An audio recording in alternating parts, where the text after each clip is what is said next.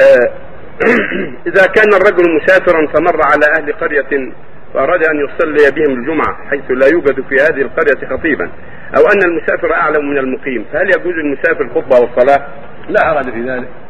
اختلف العلماء في ذلك. بعض أهل العلم قال لا لأن المسافر لا جمعة عليه ولكن الصواب أنه لا بأس عليه ولا حرج إذا صلى بهم لأنه مخ... لأن جنسه مخاطب.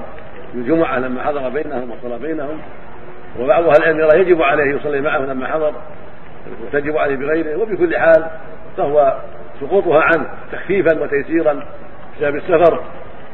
لا يمنع من كونه يؤم فيها ويخطب الناس بها ولا حرج في ذلك. في صحيح